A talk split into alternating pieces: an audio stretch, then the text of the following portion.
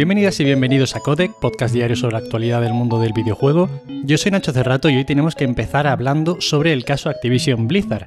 Y es que afortunadamente el juez que trabaja en la demanda por discriminación que el Departamento de Empleo y Vivienda del Estado de California interpuso el verano pasado contra Activision Blizzard ha fallado a favor de conservar los testimonios de los trabajadores temporales, los cuales además son en su gran mayoría mujeres.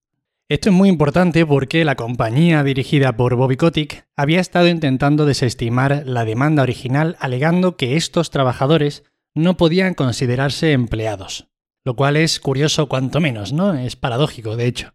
El juez entiende que estas trabajadoras eran empleadas cuyas condiciones eran supervisadas por la compañía en base a diferentes aspectos, y que además estaban perfectamente controladas por el estudio en base a condiciones laborales o tarifas. Esto, como decía, supone un revés importante para la estrategia que iba a afrontar Activision Blizzard, que tendrá ahora muchas más dificultades para probar la igualdad que hombres y mujeres deberían tener al aplicar a puestos en la compañía. Por ejemplo, según la actualización de la demanda que se realizó el pasado agosto, estos testimonios eran imprescindibles para probar que las mujeres eran asignadas a puestos de menor responsabilidad y peor pagados en favor de compañeros masculinos con menos experiencia y preparación que eran amigos de los hombres en posiciones de poder.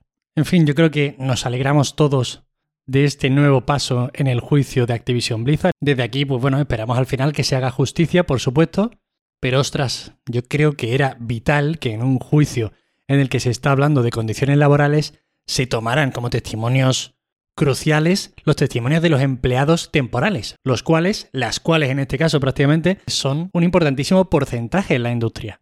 Ya sabéis, como siempre, seguiremos actualizando este caso conforme vayan saliendo nuevas noticias. Metro Exodus ha superado las 6 millones de copias vendidas. Embracer Group ha publicado su informe de resultado financiero, el correspondiente al periodo entre octubre y diciembre de 2021, y entre bueno, los hitos y los éxitos que se han producido este trimestre, lo más destacable ha sido el éxito de esta última entrega de Metro, que ha superado claramente las expectativas que tenían desde la directiva. Este título, publicado en 2019 para consolas de la anterior generación y renovado gráficamente para PlayStation 5 y Xbox Series hace un año, mediante una actualización gratuita además, ha sido el gran culpable de impulsar el crecimiento de esta compañía. Otro de los títulos que se mencionan en este informe financiero es, por ejemplo, el Hot Wheels Unleashed, un título que ha superado el millón de unidades y que yo a casi todo el mundo que lo ha probado le he leído muy buenas cosas. Es uno de estos ahí que tenía pendientes y que me he acordado ahora al leer este informe financiero de que existía, porque seguro que es muy divertido. Yo de chico era muy de Hot Wheels y este tipo de juegos así que se toman poco en serio las carreras me gustan bastante. Y ahora tenemos que hablar de Electronic Arts, que parece ser que se ha producido una reunión entre ejecutivos para afrontar, para charlar sobre qué ha pasado con Battlefield 2042, qué es lo que ha sucedido para que estemos ante este desastre y de esta reunión han surgido tres puntos, tres culpables. El primero, la pandemia, que bueno, no voy a entrar a explicaros, ¿no? Sobre la pandemia, creo que todo el mundo está ya bastante enterado de lo que ha sucedido. El segundo es el motor gráfico. Resulta que el Frostbite ha dado muchos más problemas que soluciones a lo largo del desarrollo.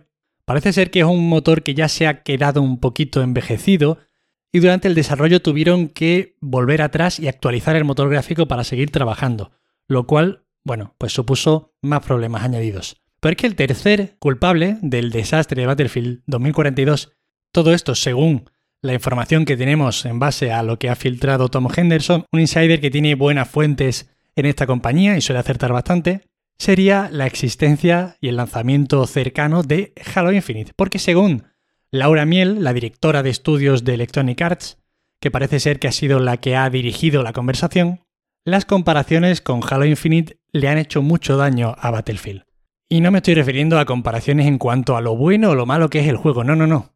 Se refiere a que Halo Infinite estaba pulido y no tenía bugs, y Battlefield 2042 evidentemente estaba plagado de bugs. Esto, de verdad, cuando yo lo he leído me ha parecido de cachondeo, o sea, haces un juego que es prácticamente un free to play, lo sacas por 80 pavos y está roto, y uno de los problemas es que existía un juego que funcionaba. o sea, si no hay otro juego que funcione, si Halo Infinite sale hecho un Cristo, bueno, pues mira, Battlefield 2042 habría funcionado mejor. Pero es que disculpadme, inversores, disculpadme, público, que no contábamos con que habría otros juegos con los que comparar esta bazofia que hemos hecho. Bueno, podéis leer toda esta información que está publicada en Xfire y que además contiene más detalles sobre lo que se ha hablado en esta reunión, como por ejemplo las notas de los análisis de prensa o la necesidad de tener algún tipo de feedback continuo mientras estén en proceso de desarrollo sus juegos. En fin, seguiremos hablando de Electronic Arts y aunque todo esto sea muy dantesco, pues evidentemente esperemos que todo se vaya solucionando. Nikon adquiere Daedalic Entertainment por un montante total de 53 millones de euros. Evidentemente, al lado de las recientes adquisiciones, esta puede parecer insignificante porque no estamos hablando de miles de millones de euros, pero bueno, para Nikon ha sido el movimiento más ambicioso en toda su historia y les hace propietarios de IPs como The Lord of the Rings Gollum, el juego de Gollum de limitada calidad, si me preguntáis a mí, el de Ponia Shadow Tactics o Ken Follett de Pillars of the Earth. La compra ya ha sido aprobada y anunciada oficialmente y queda pendiente, como siempre que se producen este tipo de movimientos de, bueno, de cierto tamaño, de que se haga efectivo en los próximos meses cuando los organismos correspondientes vayan aprobando las diferentes compras. Y estas son todas las noticias de hoy. Espero que os hayan resultado entretenidas. Ya sabéis que para cualquier queja, sugerencia o comentario me tenéis en arroba Nacho Cerrato en Twitter. Recordaros que hoy sale Horizon Forbidden West, que se ve de locos y que lo están poniendo bastante bien en todos los análisis. Así que ya sabéis, quien pueda disfrutarlo este fin de semana, que lo disfrute. Agradeceros de corazón, como siempre, a los que estáis ahí al otro lado escuchándome y dedicándome un ratillo de vuestro valiosísimo tiempo. De verdad, muchísimas gracias. Recordaros que está por ahí la newsletter, como siempre os digo. Y nada más por hoy. Nos vemos el lunes, pasad muy buen fin de semana, descansad y jugad mucho. Hasta luego.